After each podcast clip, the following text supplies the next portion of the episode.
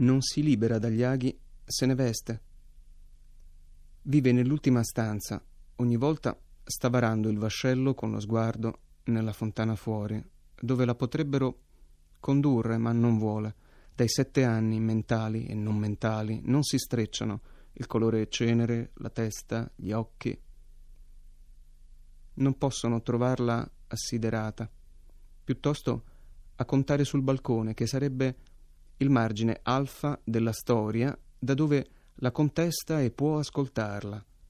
Due fibbie alle scarpe slacciate rientra sempre e cammina sempre scalza contro la parete.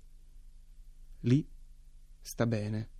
Lì, dice alla fine della casa, mi riconoscete. Chi manca è più nitido, si prende la ragione.